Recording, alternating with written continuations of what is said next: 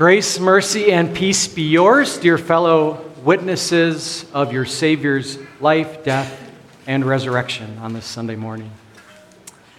Today, we're kind of continuing that Lenten theme of watching and looking and seeing what it looks like to put God on trial, weighing different things.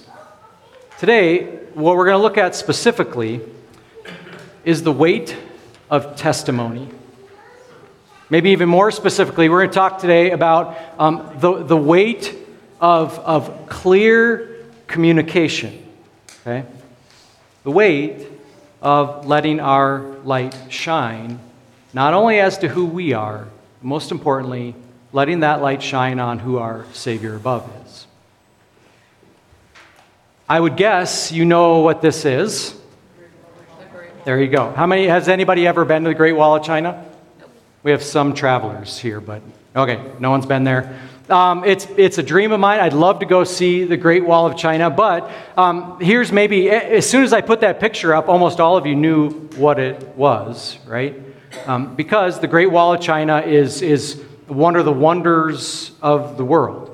Um, what's interesting about the Great Wall of China, and this is some of, well, it maybe more accurately we should call it the Great Walls of China, um, because the system was built over thousands of years, and there were different walls and additions that were put in during different dynasties and things like that. So this was like uh, the longest building project of all time. Um, maybe a little bit like I 25, feels like it's on construction all the time, right? So um, but, but that's really so uh, the great walls of China. But this is, um, by any measure, this is an incredible feat from humans uh, um, um within that country. Uh, you can see some of the, the, the, the walls there. Um, each different color is kind of when it was put in at, at different times. Um, but the wall or the walls spans largely almost 15,000 miles. Okay? So that's how long this wall is. Now, I think the very first thing maybe that comes to our mind when we think of the Great Wall of China is okay, well, um, what was it used for? So if, if someone's going to, if a nation is going to put this kind of effort, this kind of money into something like this, it must have purpose, right?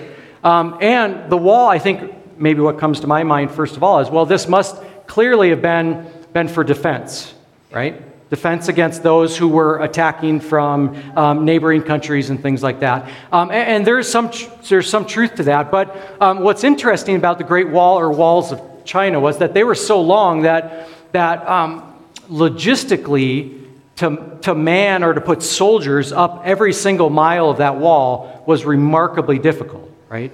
And so neighboring countries would choose where they were going to attack this wall. And the wall, at best, maybe was uh, maybe it slowed them down just a little bit in certain areas and things like that. So, but I think our minds go to that, say, okay, well, this must have been defense against invading armies and things like that. Um, but what they will talk about with the Great Wall of China, um, some defense but there was actually a far greater purpose to it and maybe a far greater um, impact on the nation of China throughout all of those years. And specifically, it comes from these signal booths. Okay? So, along that wall, in that wall, um, every so often you will see booths or signal booths or guard towers or beacons, whatever we want to call them. Um, but along that whole span, and actually in this photo, you can see one in the foreground, but then one, two, three, four, five, six in the background. And the entire length of this had these guard towers and signal beacons. Okay? So we say that the great walls of China were for defense, but most will say the greater impact was communication. At night, these towers were strategically placed where they could see the other towers around them. And if somebody attacked the country, if, if somebody was scouting the wall, if somebody was, was, um, was coming close to that, what each guard tower would have was one or two people in it, and their job was to light the fuse. Not a fuse, but a fire, right? Light a fire. And they would light one fire, and the next guard towers would see it, and they would light their fire. And the guard towers after those would see it, and they would light their fire, and so on and so forth, all the way down the entire line. And so, defense, a little bit, But in truth, it was an early warning system. It was communication. It was accurately and quickly communicating um, if there was a problem in that area. And so, light to light to light to light, the news would spread rapidly. I think maybe that's a good illustration for us today when we consider Peter and Jesus on the night of his trial. Both Peter and Jesus had opportunities to clearly communicate, to let their light shine, and to let the world around them, and in some sense, um, the public who were in on that trial, know exactly what was happening. Now, on that night, there's a pretty stark contrast between Peter's witness and Jesus' witness. And that's what we want to look at this morning. Where do we stand in our Christian living? Is our light dark where no one can see? Or do our lives, our words, the things we do and say, giving testimony to Jesus and the forgiveness that we have? That's what we'll consider. We're going to let Jesus and Peter kind of walk us through that today. Uh, our points for our sermon today um, we're going to look at Peter, we're going to look at Jesus, and then we want to close up on that. What does it actually mean for you and I in our daily living? So we'll just kind of zoom in at the end. So uh, you're welcome to follow along with me if you would like in your bulletin. I'll also have uh, our text on our screen behind me here. Um, but the first, what we're going to look at is Jesus' testimony on that night in that trial. Now, um, setting up the scene just a little bit because we're getting thrown into um, the historical context of Jesus' last week and last week of his life on earth. Okay? Um, at this point, Jesus has been arrested. Um, he's been carted off to this trial, um, and, and there's a lot of things that are going on with that. But at this point, only Jesus and Peter seem to be present. At least scripturally, that's what we are told. Um, and those witnesses that they gave were vastly different. So I'll begin by reading verse 63 and 64. But Jesus remained silent. The high priest said to him, I charge you under oath by the living God, tell us if you are the Messiah, the Son of God. You have said so, Jesus replied. But I say to all of you, from now on you will see the Son of Man sitting at the right hand of the Mighty One and coming on the clouds of heaven. Okay. So, Jesus' testimony on that night. Now, uh, you can probably understand his silence, at least on the front end of it, right? Uh, um, because remember the setting. This was an illegal trial, right? You don't, no country on earth runs trials in the middle of the night. You only do those if you want to predict the outcome, right? So this was a mob trial. This was, this was um, absolutely illegal. At this point, he's in front of the, the um, religious leaders of the Israelite people, so the Sanhedrin. Now, understand a little bit, I think, contextually what happens or what was happening with the Israelite people at that time. Um, those that were actually in control were the Romans.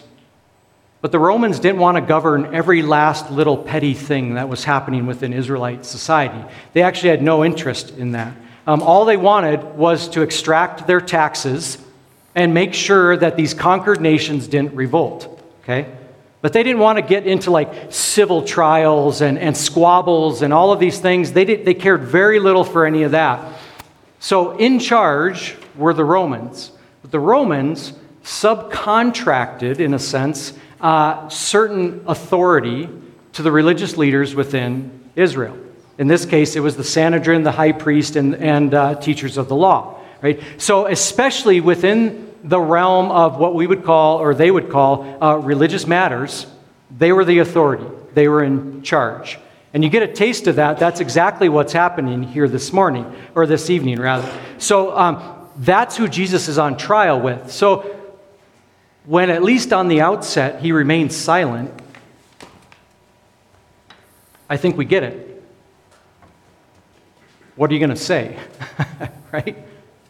You're there, middle of the night, clearly illegal, clearly hiding stuff, right? And so, at least at the beginning, Jesus doesn't speak at all. Sanhedrin, the leaders, weren't content with that. And so they bring witnesses, and a bunch of them fall through. And you think about, like, couldn't you, like, better coach your liars, right? At least get their story straight. But, like, they actually fall through. And then finally, uh, the false witnesses get their story straight.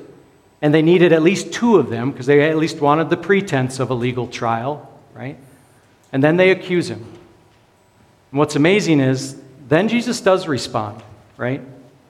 The high priest says, uh, I charge you under oath by the living God. Tell us if you are the Messiah, the Son of God. That word Messiah is, is, is steeped in meaning and in history. The Mashiach, the Messiah, who had been promised to the Israelite people starting in the Garden of Eden, um, replicated and, and reminded in, in the Passover meal that they had eaten for thousands of years, the rescue from Egypt. They ask him, Are you claiming to be the Savior? Jesus' response, You've said so. In essence, I am. Right? I am. And in fact, he doesn't actually just leave it at that, he then steps it up a notch. He says, Not only am I the Messiah, but I also have all power. And you will see at one point, right, my power as I, as I reside with God the Father in eternity. Their reaction? Blasphemy, right? Blasphemy, the charge of blasphemy, um, and, and actually the crowd says, We want to put you to death for that. Right? The high priest tears his clothes.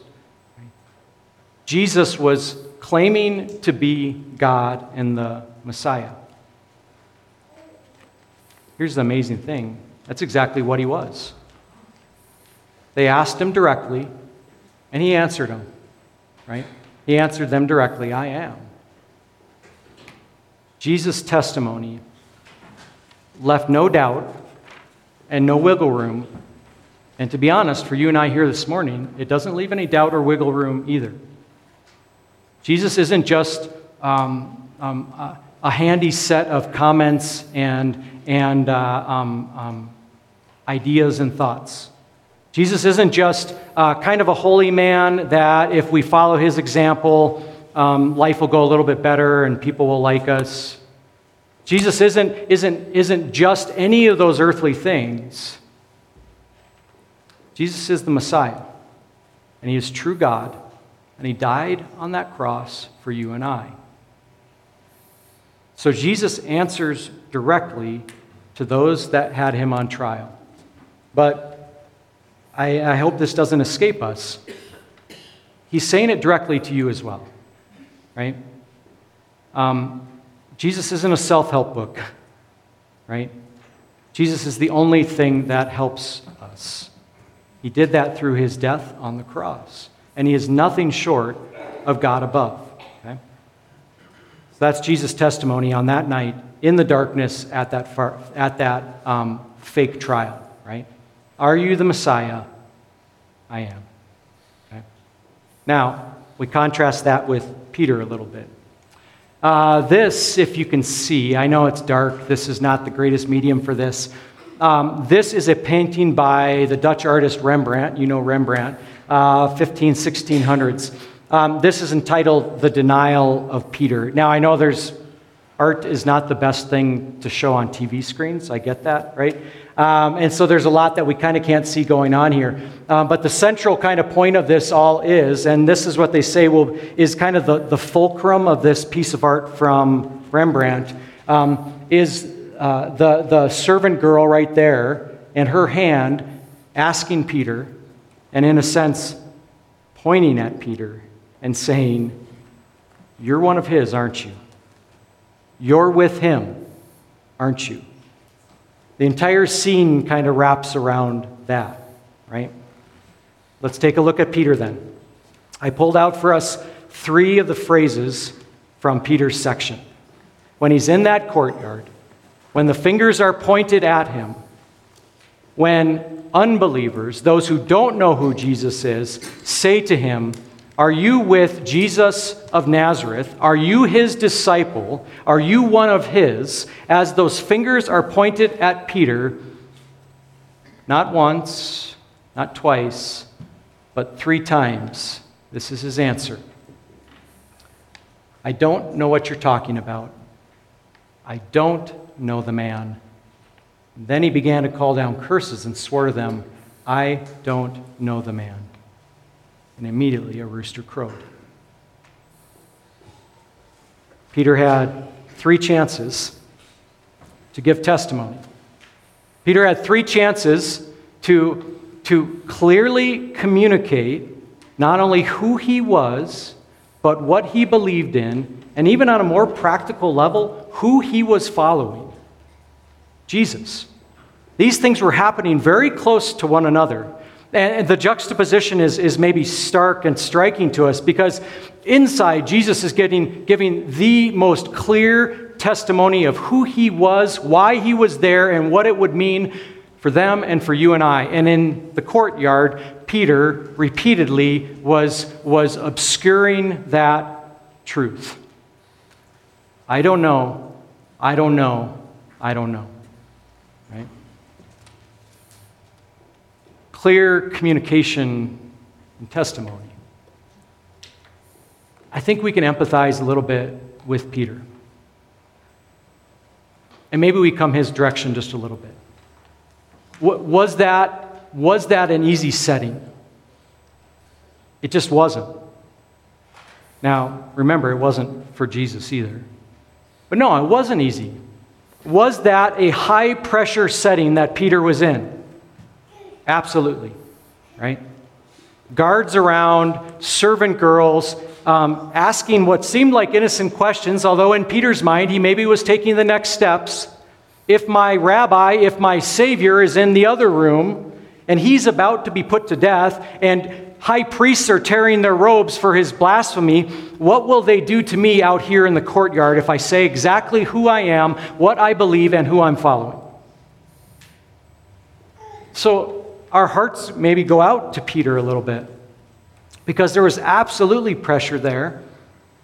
And at least in an earthly sense, there was absolutely um, um, things on the line and things that he could lose. And I think that's where we empathize with him. Because the truth is, that's true for you as well, isn't it? For all of us. Right? And I, I'll maybe go this far. It's not necessarily here right? The truth is, it's out there, isn't it? It's, it's, it's the questions and the conversations that you have at Christmas and Easter or Thanksgiving or birthday parties with your family members. It's questions or comments that are asked of you in your workplaces? With coworkers, some maybe that you've worked with for years and years and years. It's questions um, asked of you um, if you're a student, by other students, maybe even asked by professors. Right? See, I think we can empathize with Peter, and I don't know that we would label any of those things. I don't think when you're with your family, if you're a student or when you're in your workplace or even just with your neighbors um, in your community. I don't know that we would label any of those settings um, as trials like, like, like this, right? Like that Peter was in. And yet, on some level, they kind of are, aren't they? Now, I would guess you're not worried necessarily that your life is going to be taken from you, but there's other things on the line um, relationships with people that you care about, right? Um, coworkers that you actually have to work with, an employer that you actually have to perform for because you are tasked with doing certain things, and if you don't do those certain things, they'll ask you to find another employer, right?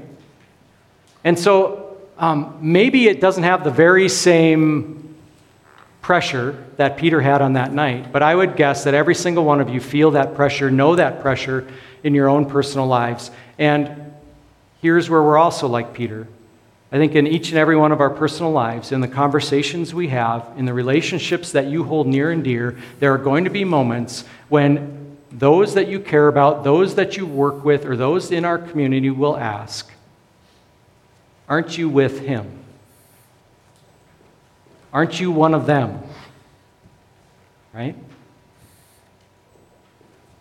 Maybe it's not necessarily the servant girl's fingers pointing right at you, but I think we've all felt that.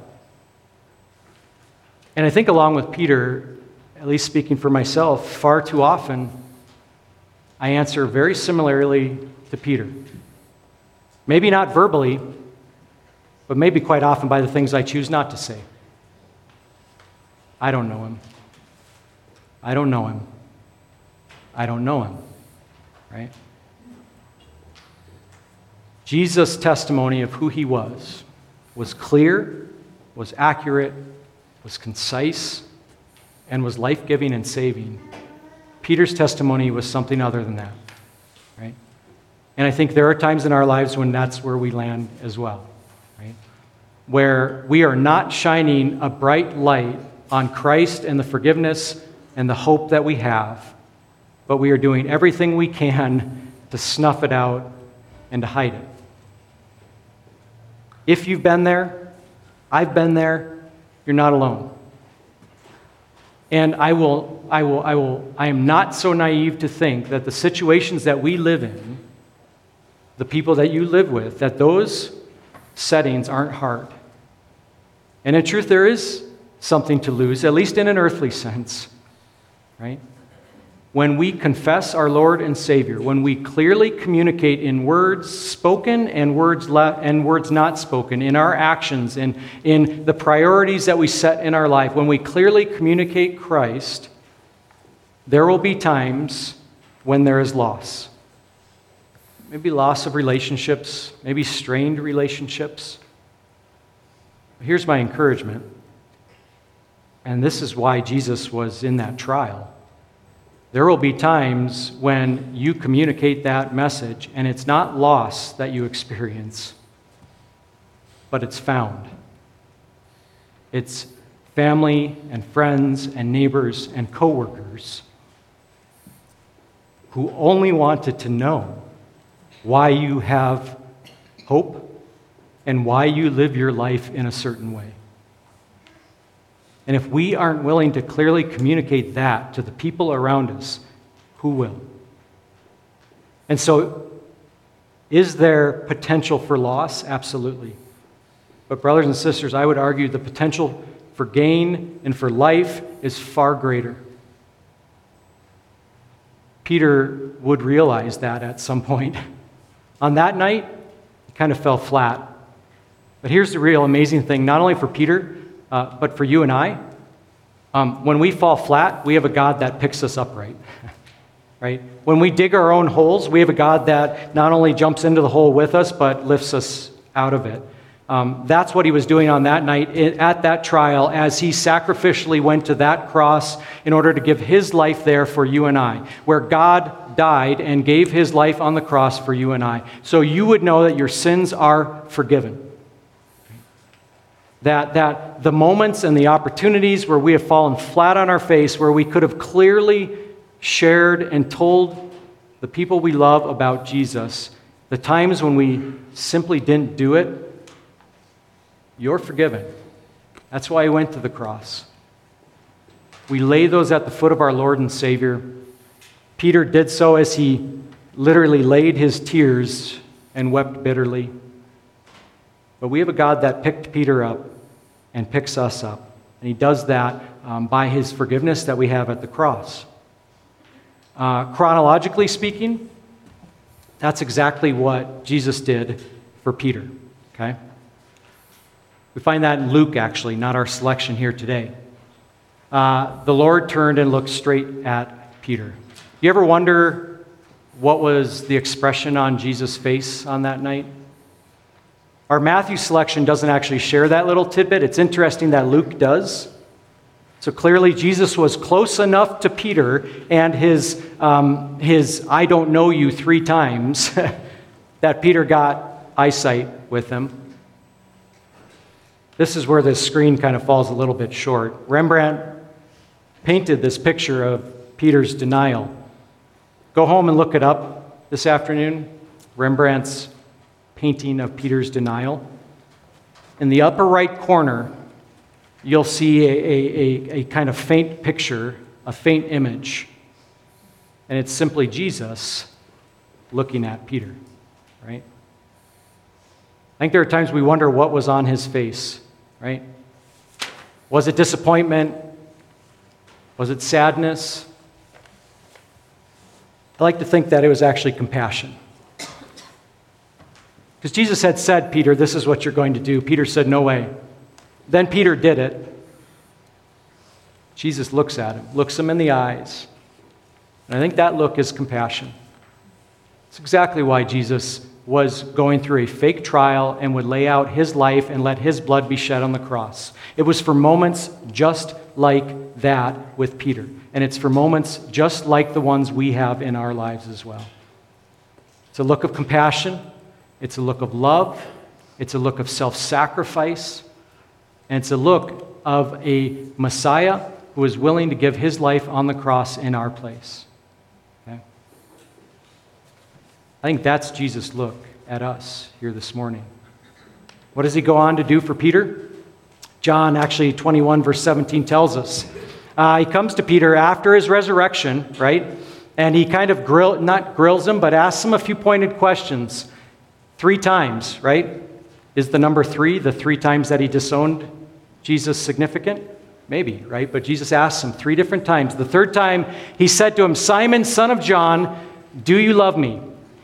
Peter was hurt because he asked him the third time. Peter had already said it twice. Peter said, Lord, you know all things. You know that I love you. And Jesus said, Feed my sheep. See, Jesus didn't leave Peter in the mud or in the dirt, but he picks him up and he says, Yeah, actually, I do know you love me. Um, and you love me enough that you're going to proclaim the forgiveness that not only you have, but that the world needs to hear. So Jesus says to Peter, Go feed my sheep, right? Share the good news of who I am and what I've done and what it means for others in their life, right? Now, why does that matter for us here today? Because that's the world that Peter went into, and that's the world that you go into, and that we exist in, okay? I would argue largely in a world um, where the light of Christ and the forgiveness that we have in Him is at best obscured, if not completely in the dark. Okay? That's the world you all, as missionaries, get to let your light shine in. Okay? Uh, people that are smarter than me, sociologists, uh, those that study spirituality in modern America, um, will often break us down as Americans into six different groups. And I can't take credit for this. This came from one of my peers. Um, but these are kind of the categories. We go into our world to let our light shine. This is the categories uh, generally we as Americans fit into, okay? Um, the shopper, so someone that maybe believes in Jesus, um, but is just looking for a home church, right? The disengaged, maybe that's someone that if you put it, put it to them, they would say they're Christian, but when's the last time they were ever in a congregation or in a church?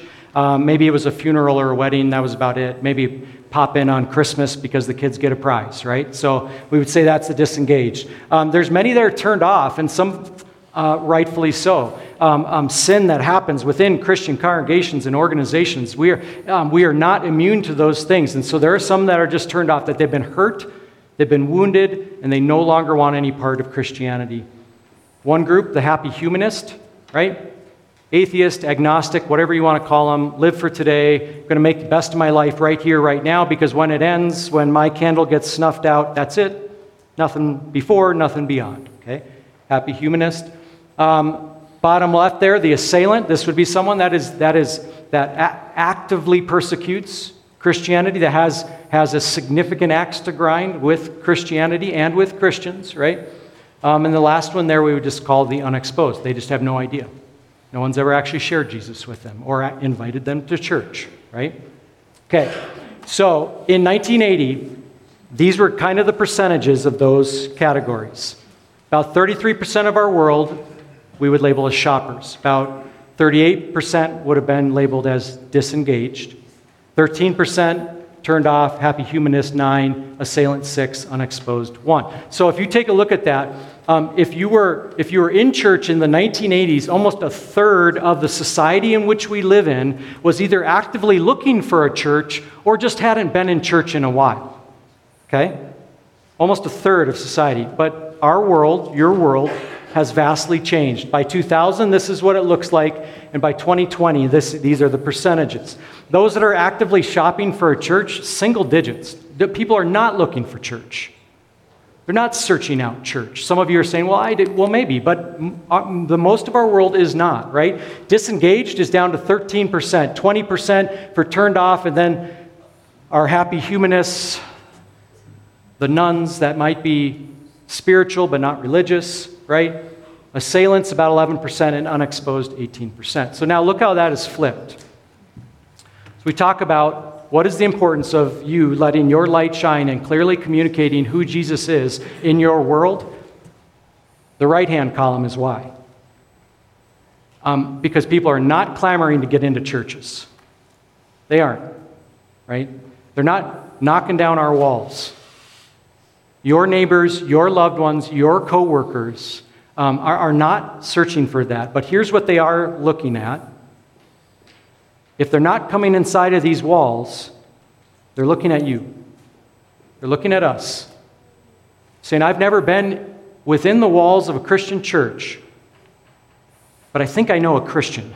and so I'm going to watch what he or she does. And I may ask them a question right? Herein lies where Peter was on that evening, in the dark around the fire. I think that's us as well, right?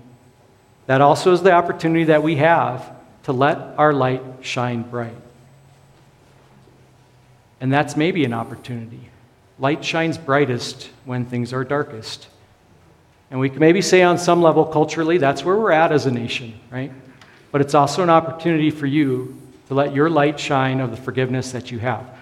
Did Peter Peter fell flat on his face. Peter was restored and forgiven by Jesus. Did Peter learn that lesson as he went forward in his life and in his Christian living? I think we can say absolutely yes. But we'll take Peter's own words for it. Here's what he says in chapter 3, verse 15. This is Peter. I don't know, I don't know, I don't know, three times. Here's how he goes on. But in your hearts, revere Christ as Lord. Always be prepared to give an answer to everyone who asks you to give the reason for the hope that you have, but do this with gentleness and respect. I, I've, I've, every time I read 1 Peter 3.15, I wish we could always mirror it with his three I don't knows, I don't knows, I don't knows. But because do you think that he learned? I would argue he did. Be ready in every situation. You almost feel like he could have inserted, and sometimes when you're gathered around a fire, you should be ready, right? To give a reason for the hope that you have. Um, that's the opportunity we have as well, brothers and sisters, to give a, a clear testimony of not only who Jesus is, but what he's done in our hearts and in our lives, and might in the lives of those around us. So I'm going to leave you with one to do. It's easy. This is an easy one this morning. Um, we call this low hanging fruit, okay? One thing, because you might be thinking, um, do, will I have the right words? Will I have the right opportunity? Will it come to me? Those kind of things. Um, each and every one of us live and, and work with and have neighbors and family members. Um, when, when they ask you, What are you going to do this weekend?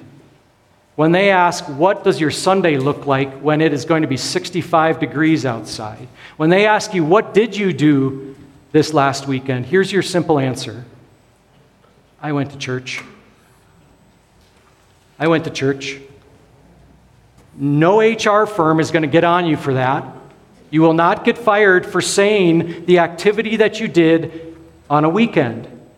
But here's what it does say it says, I participated in something that most of our world and community does not. I prioritize something with other people because it means something to me. And it may very well give you opportunity to answer questions. For someone to say, Um, do you know him?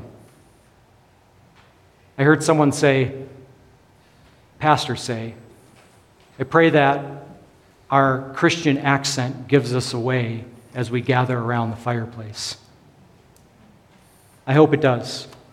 I hope it leads to opportunities where your family members, your friends ask you. And I pray that God gives you the strength, the wisdom um, um, to clearly proclaim what you know in your heart, what you have and hold dear in your heart, the hope you have of forgiveness and eternal life in Jesus.